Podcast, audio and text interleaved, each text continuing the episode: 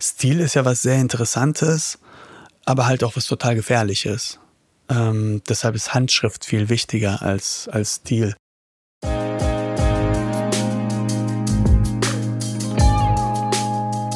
Dear Reader, der Podcast über das Lesen. Co-produziert von Burg Hülshoff, Center for Literature.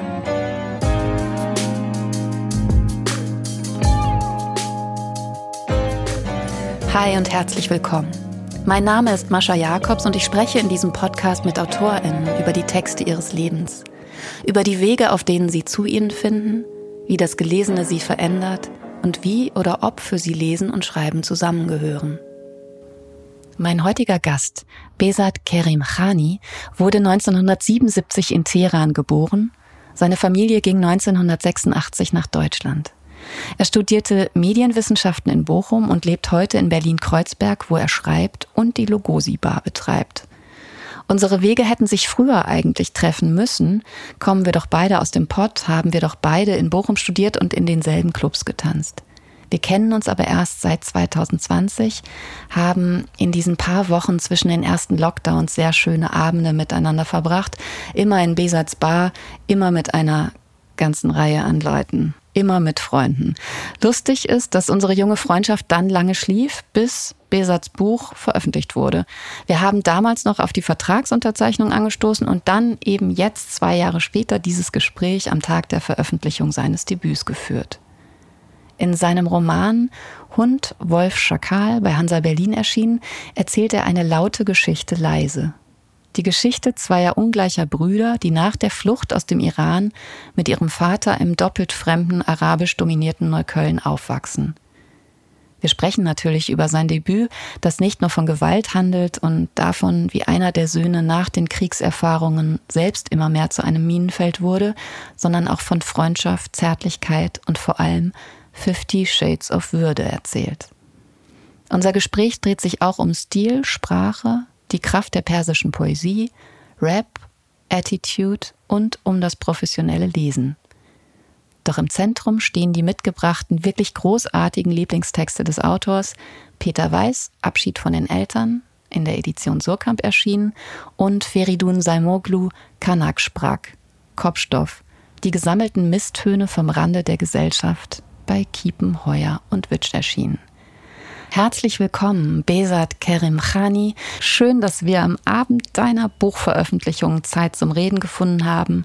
Und jetzt versuche ich ähm, auch so kurz wie möglich, und ich hoffe, das gelingt mir, ähm, zu erzählen, warum wir uns kennen und aber auch irgendwie nicht kennen. Ich glaube, man kann darüber auch gleich deine Biografie erzählen, weil wir mhm. nämlich bei unserem ersten Treffen irgendwie gemerkt haben, dass wir interessanterweise ja, ja, ja. so ein paar Stationen in unserem Leben auf jeden Fall gemeinsam oh, ja haben. Und wir wollten eigentlich an dem Abend, als wir uns kennengelernt haben, bei dir in der Bar, als sie zu war im ersten Lockdown, mhm. haben wir da so einen Abend gesessen. Wir kannten uns vorher nicht, wir kannten uns nur über Social Media und haben uns da verabredet, eigentlich um über das Schreiben und deinen Roman zu sprechen. Und das ging aber ganz schnell, waren wir haben wir uns eben erzählt, woher wir kommen, weil, wie wir hier hingeraten sind, welche Freunde wir gemeinsam haben, was wir auch für gemeinsame Erfahrungen zum Beispiel im Ruhrgebiet gemacht genau, haben. Weil wir beide aus dem Pott kommen und dann halt auch äh, teilweise auch in dieselben Clubs gegangen sind, so auch Dortmund an Nordstadt war, sind.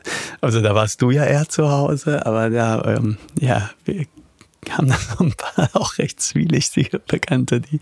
Genau. Ja. Also, das ist ja auch interessant, weil klar ist das Ruhrgebiet auch heftig, aber dass dann zwei Leute auch ähm, sozusagen die Bandidos und organisiertes Verbrechen und so weiter mal äh, irrerweise irgendwie auch von innen ja. gesehen haben und so. Jetzt versuche ich aber den Bogen zu spannen zu deinem äh, heute erscheinenden Debütroman. Es gab eben damals klar, dieses Vorhaben und wir wollten eben eigentlich drüber sprechen, sprachen nicht darüber, wurden dann Telefonfreunde und haben dann kurze Zeit später aber ähm, an dem Abend, als du den Vertrag für den Roman unterschrieben hast, äh, bei dir in der Bar, in der Lugosi, Lugosi Bar in Kreuzberg, Champagner getrunken auf den Vertrag. Der Roman, das müssen wir vielleicht erstmal sagen, heißt Hund, Wolf, Schakal und ähm, ist bei Hansa Berlin erschienen. Und Vielleicht beginnen wir mit dem Titel. Mit dem Titel? Nein. Ist es schwer? Nein, ist nicht. Das ist eine Herausforderung, ja. Ja, es sind sehr kurze Kapitel, die immer betitelt sind in dem ganzen Buch. Mhm. Und es gibt eben auch äh, drei Kapitel. Also es gibt einen Hund, Wolf, Schakal. Und ich habe mich gefragt, ob vielleicht die Personen, die da beschrieben werden, ob die alle alles sein können, sozusagen, auch die verschiedenen mhm. Nuancen von Hund, Wolf, Schakal? Oder gibt es wirklich eine, gibt es vielleicht. Du bist, du bist da schon einer guten Sache auf der Spur. Ähm, also klar, es ist die Geschichte von zwei Brüdern und wir haben jetzt hier drei Figuren. Wir haben einen Bruder, der das etwas Wolfartiges hat, der mit, mit einer gewissen Wildheit, mit einer Entschlossenheit, mit einer mit etwas Ungebändigtes hat. Und dann haben wir einen kleineren Bruder, den man vielleicht als ja so domestiziert bezeichnen könnte, wenn man so wollte. Man könnte das auf jeden Fall sehen, ähm, aber wir haben keinen Schakal. Der Schakal ist äh, da vielleicht so eine Möglichkeit oder eine Frage, also die Möglichkeit eines Schakals. Ähm, das wird ja dann auch in einem kurzen Dialog dann besprochen oder erklärt oder so da, da ähm, hat dieser Titel auf jeden Fall seinen Ursprung und ich glaube, da würden wir jetzt auch ein bisschen zu weit, zu viel vorwegnehmen. Wenn so drei Worte auf dem Titel stehen, also das gibt ja auch schon gleich eine Richtung vor. Also war das überhaupt schwer, einen Titel zu finden?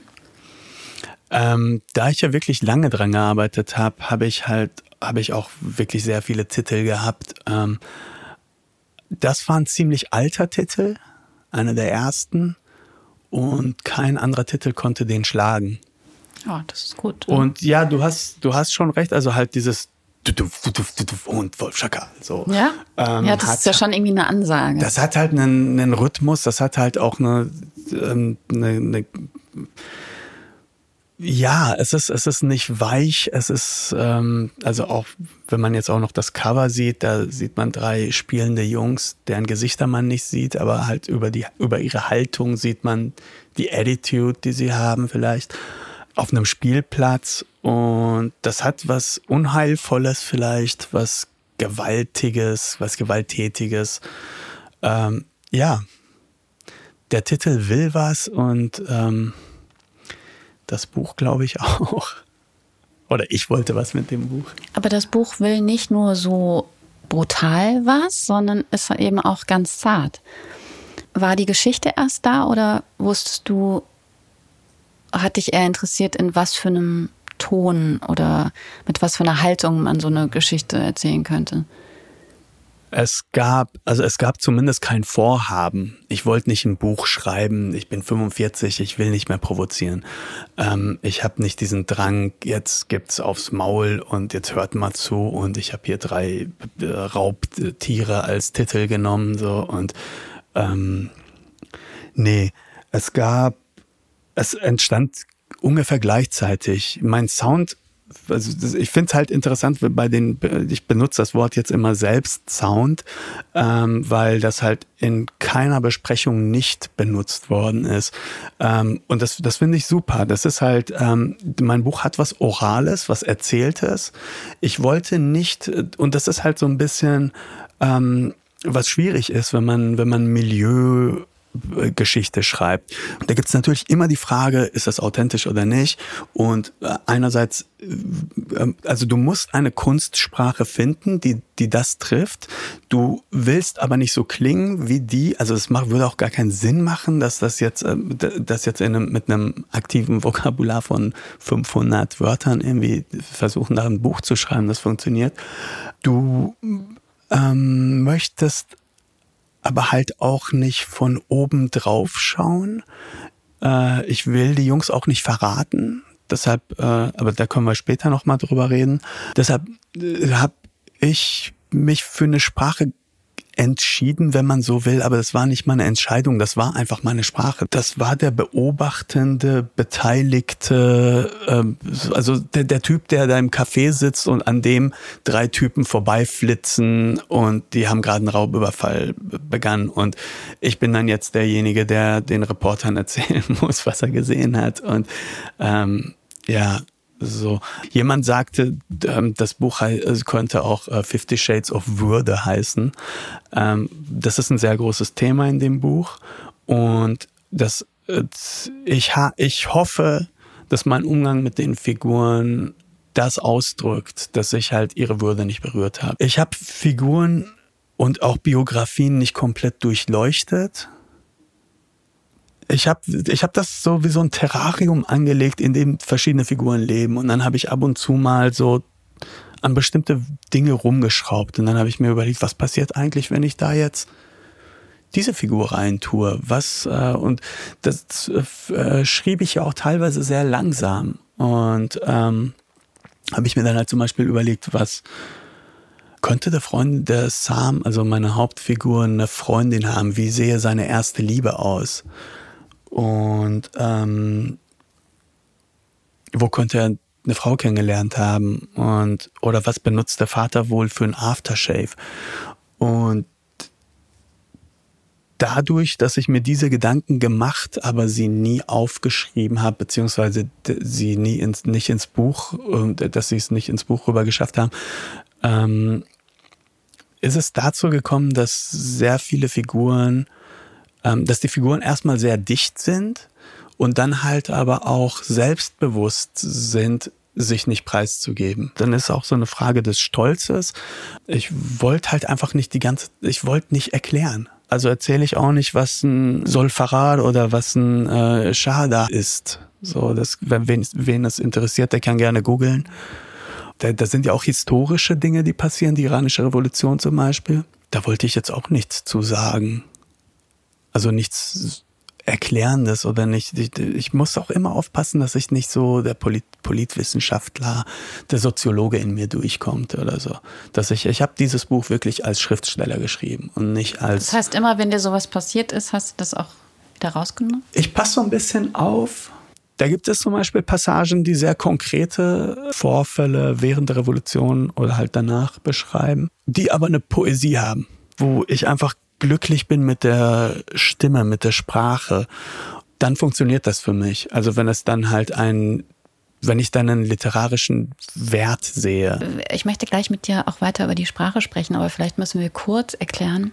Also du hast jetzt schon von der Hauptperson gesprochen und auch von dem Bruder und also der Bruder ist sozusagen wie so eine kontrastierende, hm. äh, nicht ganz so wichtige Hauptfigur, aber hm. schon und ähm, Du hast auch in Interviews schon verraten, dass es irgendwie verschiedene Teile von dir sind oder ein paar deiner Teile, die du besitzt.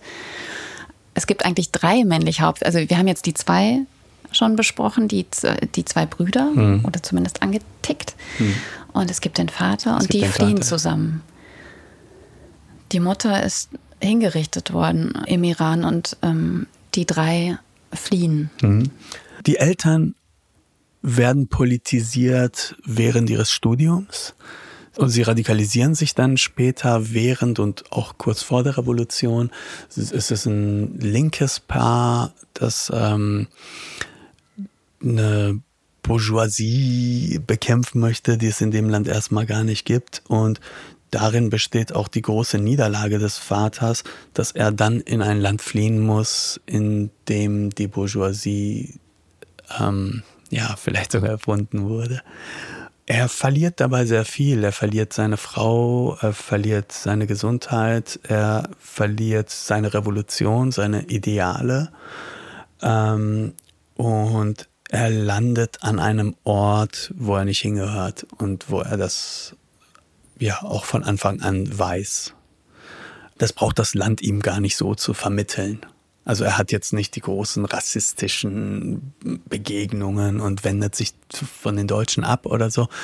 Er lebt in einem Exil und wartet, also er würde warten, wenn er Hoffnung hätte, aber eigentlich existiert keine Hoffnung. Und in dieser Klarheit, die er hat darüber, sehe ich seine Stärke auch. Also aus der Klarheit entwickelt sich sowohl sein, seine, sein Denken, seine eiskalte Ironie, der hat doch sowas Dunkles, aber der hat definitiv Humor.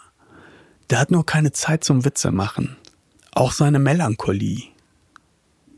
Das ist ein Mann, der also für den es nichts mehr zu gewinnen gibt. Ja, der zieht sich dann auch aus allem raus. Gleichzeitig gibt es halt, wenn du dir diese drei Figuren anschaust, haben die etwas klassisch Maskulines, äh, nämlich die fehlende Fähigkeit, ähm, Gefühle zu kommunizieren, aber ohne sie zu leugnen, bis auf Nima, der dann so auf so eine also der, der irgendwann vielleicht versteht, dass ein blutleerer Körper nicht bluten kann und sich dafür entscheidet und dann halt aber auch den Preis dafür zahlt, nämlich, dass er, wenn er nicht leiden kann, auch nicht lieben kann. Und er ist für mich die eigentlich tragische Figur in einem relativ untragischen Leben. Während sein Bruder eben ein ziemlich dramatisches Leben hat. Er hat den Drama, er hat, ja genau, es ist halt, es ist voller Pathos. Es ist ein Alpha-Typ, der will Dinge verändern. Er ähm, und es ist auch nicht nur Gewalt. Es ist äh, es es ist sogar ja ab, irgend, ab irgendeinem Punkt ist Gewalt nicht mehr unausweichlich.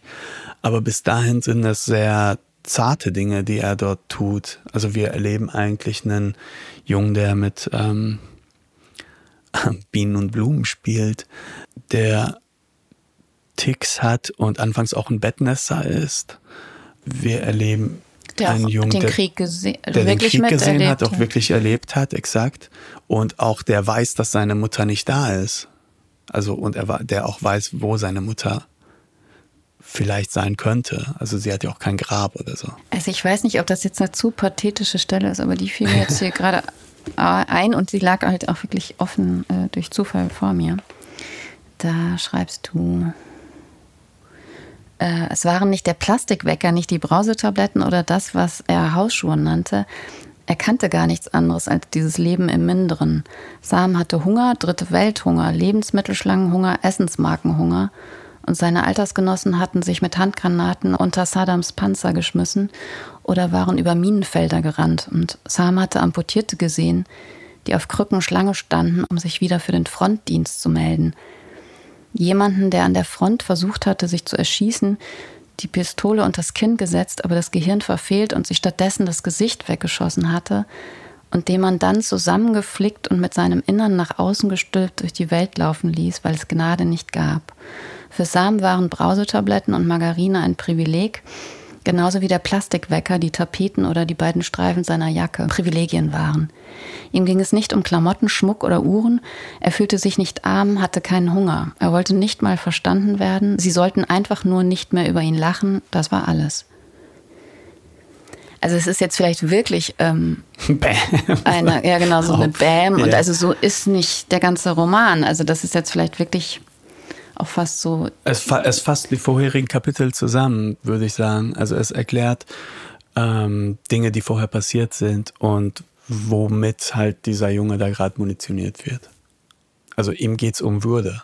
Und anhand dessen, was er gesehen hat, können wir ungefähr ausmalen, was sein Trauma ist.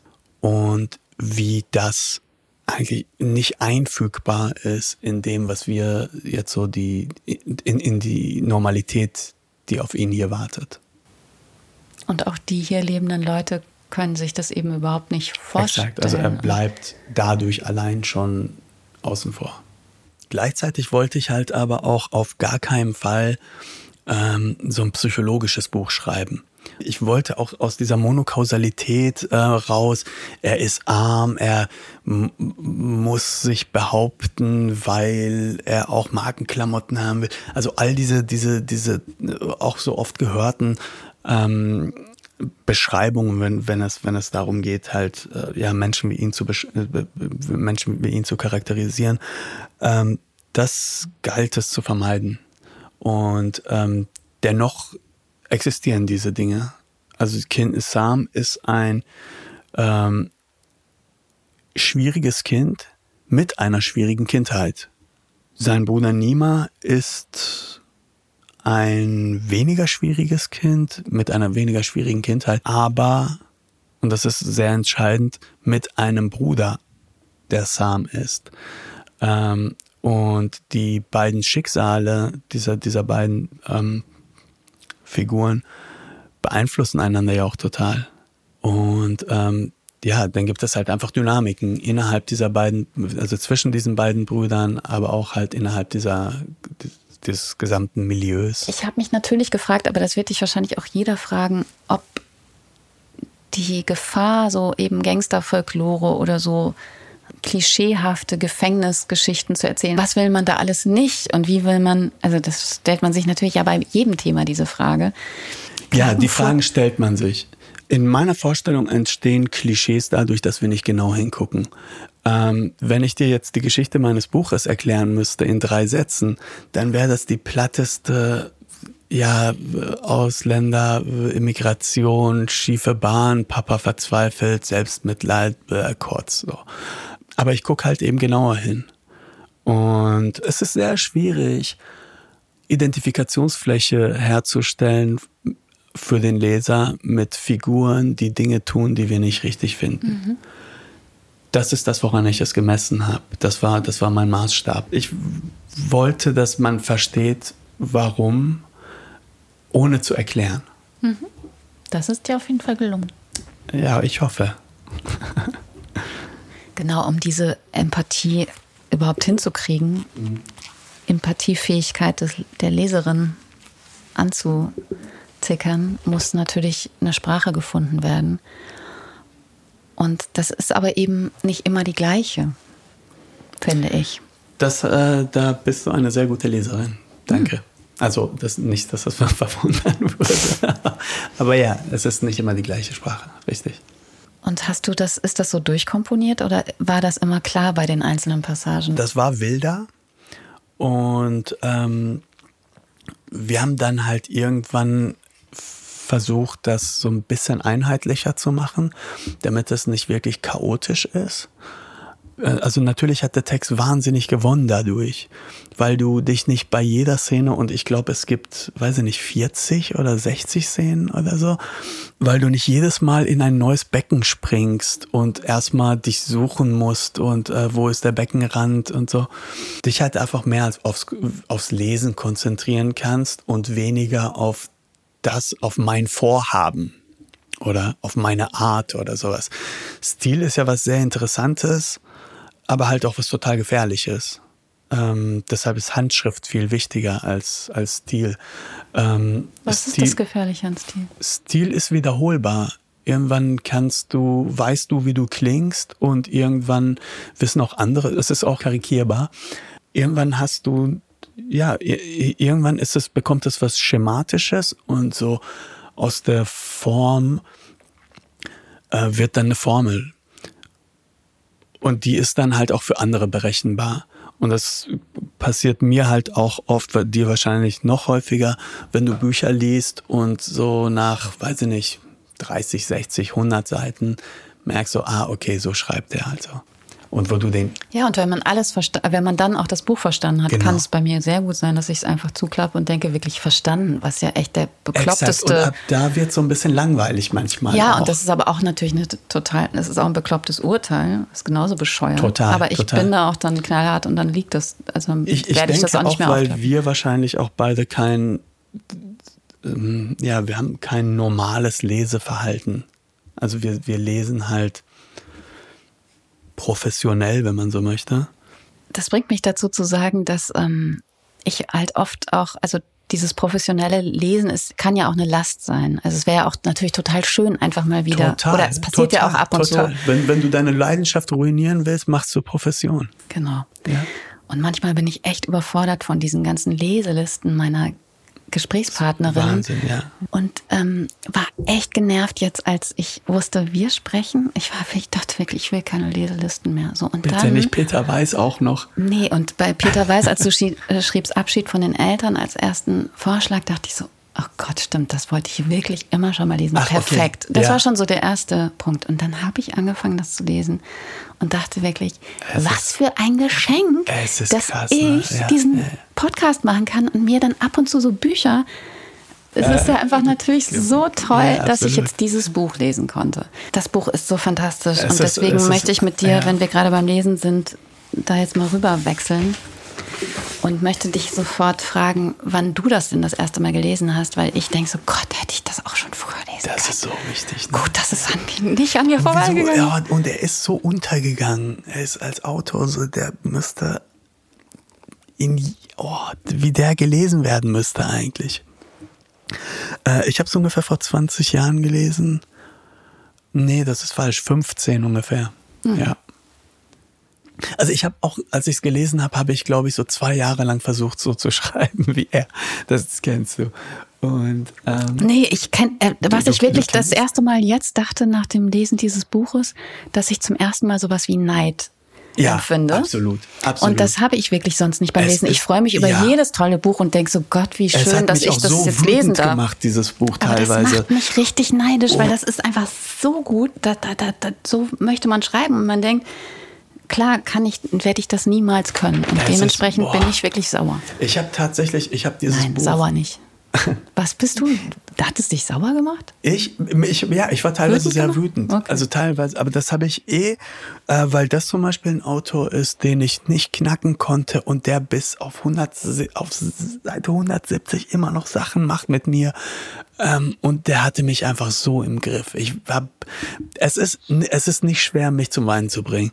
Aber dieses Buch habe ich ich habe das so durchgeheult. Es ist so grausam gut geschrieben und es ist so alles klebt und äh, dieses ähm, auch die die am Anfang die Beschreibung seiner Kindheit die er wirklich wie ein Kind beschreibt, also halt so expressionistisch fast und so surreal, wie er diese grausame Mutter beschreibt und diese diese ähm, diesen Sadismus, den den die Haushälterin ertragen muss, die eigentlich viel mehr seine Mutterfigur ist und ihre Naivität und das halt so, also eigentlich mag ich junge Stimmen gar nicht.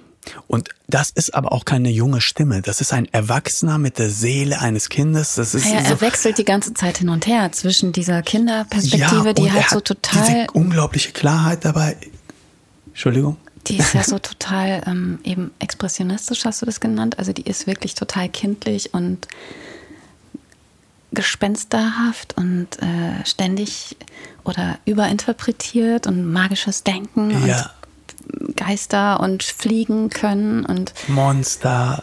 So und aber alles ist so und man weiß auch nie, wie alt ist das Kind. Das finde ich auch so toll. Man weiß es gar nicht und das fliegt auch so hin und ja, her zwischen verschiedenen Phasen der, ja. sagen wir so zwischen neun nicht, und fünf auch. Also diese erste Szene, die er beschreibt, wo er unter dem Stimmt, Tisch sich kleiner. versteckt hat. Ja, der ist ja kleiner. Da stelle ich ihn mir so, weiß ich nicht, vier oder fünf oder so. Aber man vor, wird nämlich als Leserin und Leser die gar nicht an die Hand genommen, sondern man wird da einfach so rein gar und das nicht, wechselt ja. halt ab zwischen ja, diesen nicht, super reflektierten Passagen und diesem kindlichen und aber überhaupt nicht so jetzt das, dann das, sondern Ohne ineinander geflochten. Also und es ist, und es braucht es, es braucht die Form auch gar nicht, weil die Sprache und dieser Blick, also dieser, diese Ehrlichkeit, er steht ja bis zum Schluss, lässt er sich sehenden Auges von einem Zug überfahren, der sein Leben ist.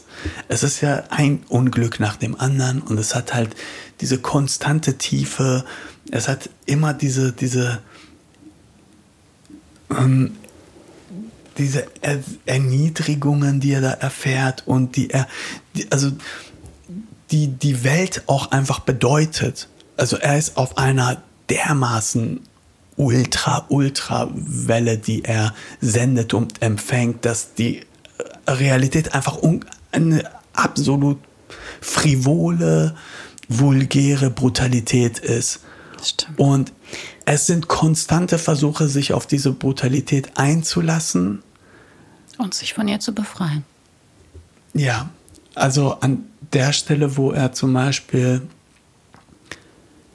nach ewiger Jungfräulichkeit dann diesen Schritt wagt und halt einfach um Sex gehabt zu haben, Sex zu haben und dann diese Prostituierte vor ihm ist und er beschreibt, wie hinter seiner Stirn, also wenige Zentimeter von seiner Stirn entfernt, die Stirn dieser Frau ist und wo ihre Welt anfängt und wie nah die sind und wie das unvereinbar ist und das ist so groß, das ist so toll geschrieben, das ist, du willst ja auch eigentlich nur noch die Sprache irgendwann. Du willst also, auch nicht, dass es aufhört und das Tolle ist, es ist ja sehr kurz und ich finde, das ist auch so toll, es ist auch alles man gesagt weiß, es ist auch. kurz, genau, ja. man weiß, es ist kurz und man hat wirklich Angst bei jeder Seite. Ja. Ich ja. meine, das ist auch ein Klischee, aber das ist ja, mir wirklich so gegangen. Nimm jetzt bitte nicht die letzten drei noch für Anmerkungen oder so. Es ist also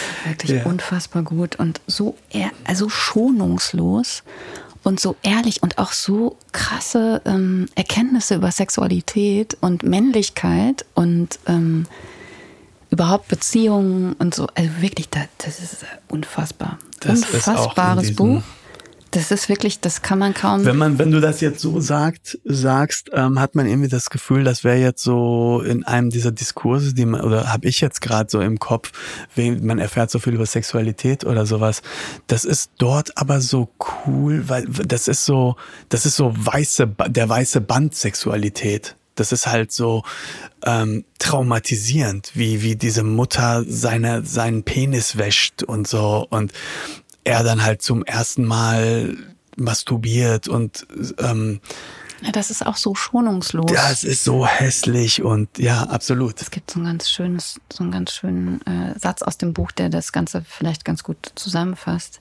Und das sagt er ganz am Anfang des Buches eigentlich. Also deswegen ist, ist das so schon gesetzt, dass die Erkenntnis eines gänzlich missglückten Versuchs von Zusammenleben in dem die Mitglieder einer Familie ein paar Jahrzehnte lang beieinander ausgeharrt hatten, der Anlass war, dieses Buch zu schreiben im Prinzip. Also ich, es ist so, es ist so, ich wusste, dass du das nimmst, ähm, dass, dass du, weil das ist ein krasser Satz und der und kurz davor noch, wie er die Eltern als Portalfiguren seines Lebens beschreibt.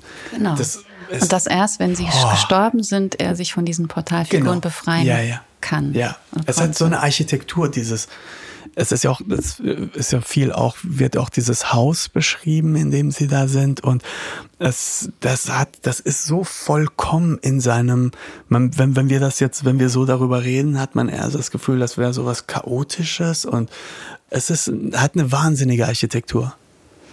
Und was dann wirklich total krass ist, ist, dass die ganze Zeit sein Hadern mit seinen Eltern und dem dem Ort oder den Zuständen, in die er so reingeraten mhm. ist, aber nur auf dieser innerfamiliären Ebene und mhm. wie er damit seine Eigenarten und sein Künstlerdasein, mhm. das klingt irgendwie pathetisch, ist da gar nicht so pathetisch gesagt, äh, zu, zu finden versucht, wird eigentlich die ganze Zeit so ein brutales Soziales erzählt, aber nur ganz innerfamiliär und auf einmal weitet er den Blick in die Zeit, in der er sich eigentlich gerade befindet. Mhm.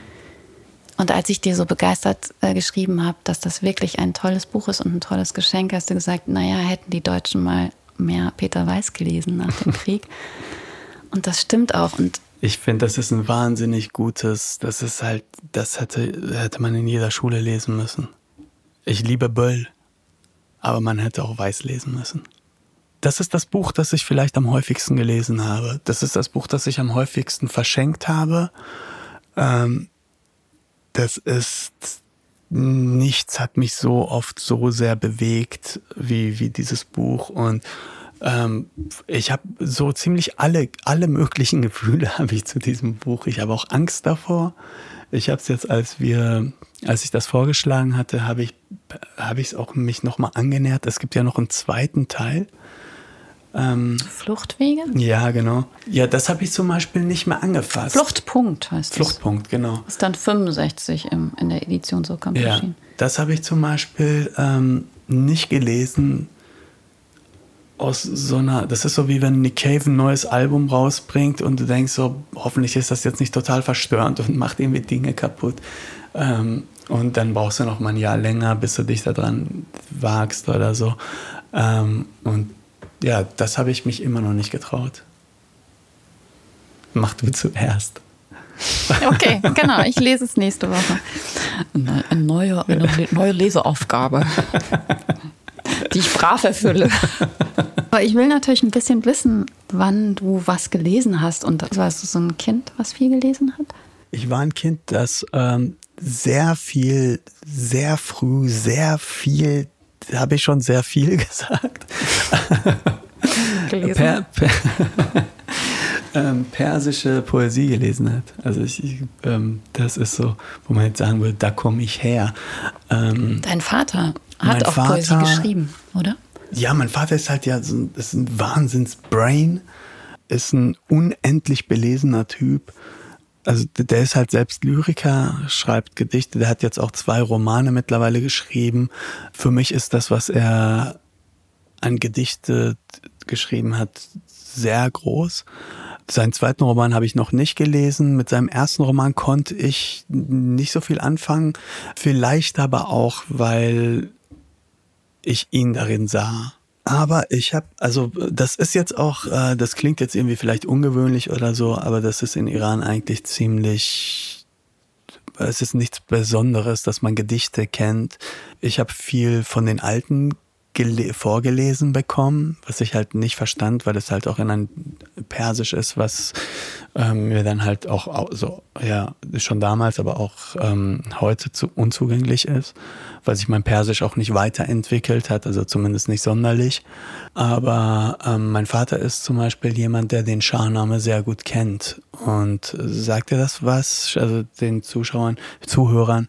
Ähm, Shahnameh ist das größte Epos, das die Menschheit je geschrieben hat. Das ist, ich bin total schlecht mit Zahlen, aber so tendenziell sowas wie, weiß ich nicht, sechsmal so groß wie, ähm, äh, wie die Nibelungensage und so. Ähm, das ist ein sehr wichtiges Buch für die Iraner, weil es so zumindest die Legende, da gibt es auch punktuell Arabisches in diesem Buch, aber es ist in reinem Persisch, in reinem Altpersisch geschrieben worden, zu einem Zeitpunkt, als Arabisch die Amtssprache war. Arabisch war uns über eine Diktatur auferlegt worden, das Persische gehörte gelöscht und ich glaube, ab da wird's halt so ein bisschen, beginnt die Mythosbildung, dass die Sprache nicht überlebt hätte ohne dieses Buch geschrieben vom Ferdowsi. Das ist halt so das Buch, das ähm, so säkuläre Iraner auch nicht ins Bücherregal stellen, sondern darüber, wo bei den religiösen Iranern der Koran steht. Und genau das ist auch die Ansage. Mhm, verstehe. Ich bin auch damit aufgewachsen und ich bin auch mit dem Koran aufgewachsen, den mein Vater ebenfalls beherrscht. Und der Koran ist ähm, von einer äh, literarischen, poetischen Schönheit, die unvergleichbar ist. Ähm, so weitgehend, dass es als eigenes Wunder, Mohammed hat ja keine Wunder vollbracht wie die Propheten davor oder nach ihm. Die Schönheit des Korans gilt als das Wunder. Insofern äh, hatte ich halt den Zugang zu, also mehr zum Scharname als zu dem Koran, aber ich habe immer verstanden, die, die Kraft der Poesie. Mein Vater war auch jemand, ist es auch, ist immer noch, der ähm, so durch den Raum schritt und so, so Gedichte vor sich vortrug. Oder Im der, Selbstgespräch. Im Selbstgespräch. Das, da, da war das dann so, dass man so Aphorismen aufschnappte. Und ich bin immer über diese Dinge gestolpert und heute ähm, habe ich das mit meinem Sohn, der dann, also ich habe es dann halt am Ende ist es bei mir dann Rap geworden, ähm, aber wo, äh, ja, so, ich kenne halt, weiß nicht, wie viele Alben ich mit, mit rappen könnte. Und also die, die ah, du wirklich, kannst dir das auch wirklich, gut merken. Ja, mhm. also ich, ich lese es auch nach und gucke, welche, welche Bez, welchen Bezug hat. Ähm, die Referenzen haben ähm, welche Referenzen da zu finden sind und so. Nee, ähm, ja, ich glaube, das habe ich dann auch wirklich geerbt. Um nochmal auf das Thema Würde und ähm, auch auf dein zweites Lieblingsbuch zurückzukommen, es ist halt auch einfach eine sehr souveräne Erzählhaltung, oder? Meine oder, mein, oder meinst, die meines zweiten Buches? Meines, wahrscheinlich beide. Beide, ja. Ja, ja absolut, absolut. Das, äh, ja, das ist auch die Verbindung zu dem Buch. Genau, weil diese selbstbewusste Haltung ist auch, glaube ich, das, was für, die, für den Literaturbetrieb und die deutsche Öffentlichkeit so schockierend war, was der Autor deines zweiten mitgebrachten Lieblingsbuch getan hat. Oder wie er es geschrieben hat und in welcher. Absolut. Mit welcher Kraft und Dringlichkeit und ähm, Eigenartigkeit. Attitude. Attitude. Ja. Feridun Saimoglu und ich weiß nie, ob man es wirklich so ausspricht oder ob man nicht Saimoglu sagt. Saimoglu, ja. Äh, das war das Debüt, oder? Äh, muss ich gerade überlegen. Ich bin ziemlich sicher. Doch, doch. Also es gab vorher, glaube ich, so journalistische Texte, aber nur wenige. Er hatte Texte geschrieben vorher, aber das war zumindest das, womit er wirklich groß, groß rauskam. Ich habe übrigens die gleiche Ausgabe wie du. Genau, das ist ein Doppelband. Mhm. Das ist nämlich im Original ähm, gar nicht bei Kiwi erschienen. Äh, in dieser Doppelausgabe, die jetzt hier vor mir liegt, ist es eben äh, ein Kiwi Paperback. Und es sind die gesammelten Misstöne vom Rande der Gesellschaft, Kanak, Sprach und Kopfstoff zusammen. Und äh, zuerst war es eben nur Kanak, Sprach. Aber ähm, erinnerst du dich, ob du, das ist 95 rausgekommen, hm. ah, das hat ja auch einen ziemlichen Aufruhr gegeben, aber das hast war, du das ja. 95 gelesen oder weißt du noch, wann du es das erste Mal gelesen ich hast? Ich würde behaupten, ich habe das so eher so ein, zwei Jahre später gelesen. Und weißt du noch wann und wo und was es mit dir gemacht hat? Ich weiß nicht, wann, wie ich überhaupt dazu gekommen bin, das, das in der Hand zu halten. Aber es gab so eine leichte Bewegung. Ähm, da gab es Kanak Attack, da gab es so Sons of Gastarbeiter mhm. und dann gab es ähm, äh, Advanced äh, Chemistry und Anarchistic Academy und so. Also es gab halt so Rap, Migrantenrap. Aus Deutschland. Aus Deutschland und es fing auch so, es hatte ein gewisses Selbstbewusstsein, so was breitbeiniges, aber auch noch so eher unbeholfenes, aber auch echtes. Und ich weiß nicht, wie ich zu diesem Buch gekommen bin, aber ich war sehr empfänglich für, für, für, für diese Dinge. Und das hat natürlich, wow, also gleich wie er von Anfang an klarstellt, worum es geht. So, hier geht es nicht um den Fließbandarbeiter Klein Ali, hier geht es um den Kanaken, der Typ mit dem sozialen Sprengstoff. Dann nat natürlich die Sprache, die ich dann halt als Ausländer, also wow, das ist gedruckt, das ist als Literatur gedruckt, das ist falsches Deutsch. Ja, aber auch total literarisch, ne? Es ist es ja ist wahnsinnig unfassbare, eine unfassbare dicht. Kunstsprache. Und das ist auch eine Gemeinsamkeit. Also was, das sind ja, ich weiß gar nicht, zwölf oder 24 Leute, die da interviewt und, und übersetzt werden. Ähm, die haben halt diese eine Gemeinsamkeit in der Sprache, wo ich dann halt später gefragt, mich gefragt habe, ob das die Sprache des Autors vielleicht auch so ein bisschen ist oder dass der da dann halt, aber klar, es ist ein künstliches Produkt. Der hat in einem anderen Buch geschrieben, hat dieses Buch geschrieben und war dann der Kanakenkönig und das, der kann das jetzt auch abstreifen wollen und tun. Und äh, für mich ist es der Feldon ist mein König. Er ist übrigens bei meiner Premiere dabei, mit mir auf der Bühne. Und, und der hat auch einen Klappentext, einen Blatt geschrieben. Ja, das war, also das war für mich der Ritterschlag.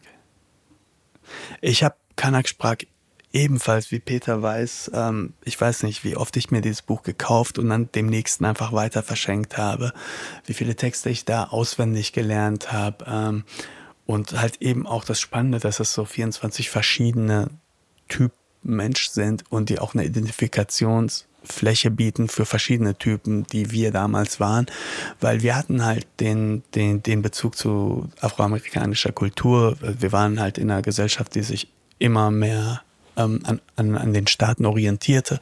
Also orientierten wir uns an den Schwarzen in, in den USA. Und Rap war teils sehr militant damals. Wir hatten Public Enemy, wir hatten die ersten Sachen von Ice Cube, äh, auch die Dinge, die Ice-T damals sagte, die außerhalb des Gangster-Dinges. Aber selbst dort, Rap war ein Problem. Rap waren, ähm, das Weiße Amerika bekam bekam es nicht in den Griff die haben, die haben alles versucht, um das zu verbieten.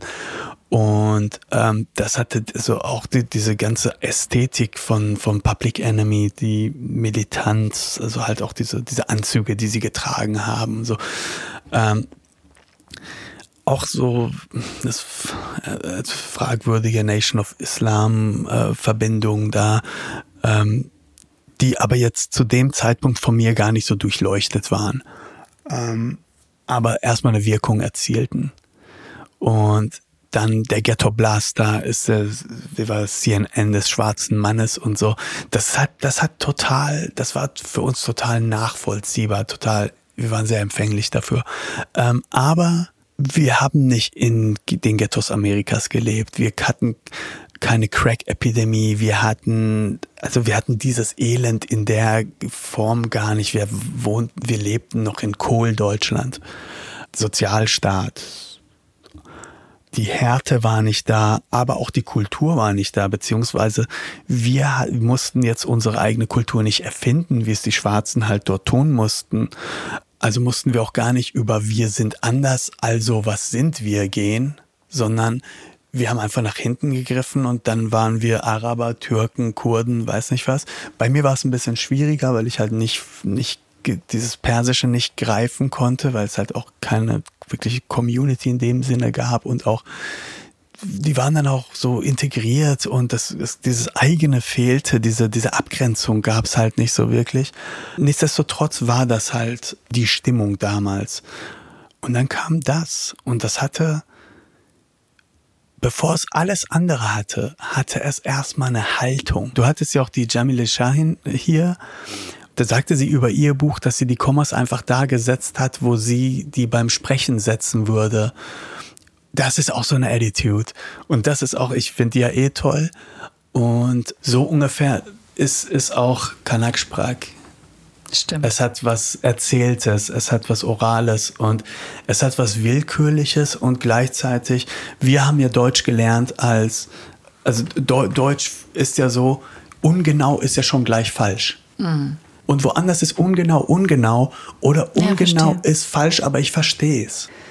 Ich fand ganz interessant auch die beiden Vorworte, das sind ganz kurze, mm, die er eben einmal 1995 äh, für die männlichen Protokolle geschrieben hat und dann 98, als er äh, eben Kopfstoff, die weiblichen Perspektiven veröffentlicht hat. Und auch den Unterschied, den er da ähm, in wenigen Worten klar macht, äh, wie stark der Rassismus in diesen wenigen Jahren der 90er Jahre nochmal so explodiert ist, wie man sich das eigentlich nicht hätte vorstellen können. Der endet mit dem Satz hier in dem zweiten Vorwort, also im Juni 98. Äh, bezüglich der politischen Verhältnisse in diesem Land haben sich eine Düsternis und eine Wut breit gemacht, die aus vielen Protokollen spricht und die ich selbst vor ein paar Jahren nicht für möglich gehalten hätte. Mhm.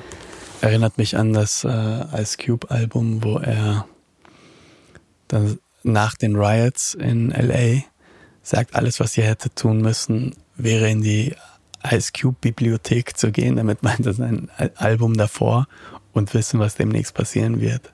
Weil er hat ja wirklich kurz davor ähm, das so, geahnt oder, oder? Nicht, nicht das geahnt, aber er hat halt einfach diese Stimmung wiedergegeben, inklusive dem verbotenen Track Black Korea, wo halt so das, das äh, Abbrennen der, der Läden quasi androht. Und ähm, ja, und dann halt eben auf dem darauf folgenden Album, das ja halt wirklich das Album dieses, dieser Riots ist. Ich weiß nicht, wie man das jetzt abschließen soll, aber ich möchte noch mal kurz sagen, in dem Buch Hund, Wolf, Schakal geht es nicht nur um das Leben in Armut und äh, auf der Straße, sondern auch ganz viel um Freundschaft und um überhaupt irgendwie eine Möglichkeit, zu irgendwas zu gehören oder nicht mehr dazu zu gehören mhm. oder so. Auch wenn man manchmal im Gefängnis ist oder ähm, mhm. auch extreme Gewalt oder so ähm, liest, es werden viele Dinge wie nebenbei erzählt. Genau, und über die können wir jetzt nicht alle sprechen. Das müsst ihr eben deswegen lesen und euch besorgen. Ja, danke, liebe Mascha, dass ich hier sein durfte. Das war toll. Endlich haben wir darüber gesprochen, wir was du da so geschrieben hast. Ja. Die ganzen ja. Jahre. Also toll und äh, viel Erfolg mit dem Buch. Vielen Dank, Dankeschön.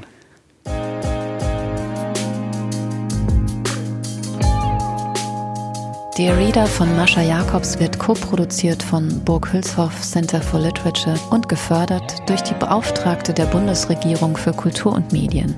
Schnitt Mia Ender, Postproduktion Niki Franking, Covergestaltung Sarah von der Heide und Jingle Walter P99 Orchestra.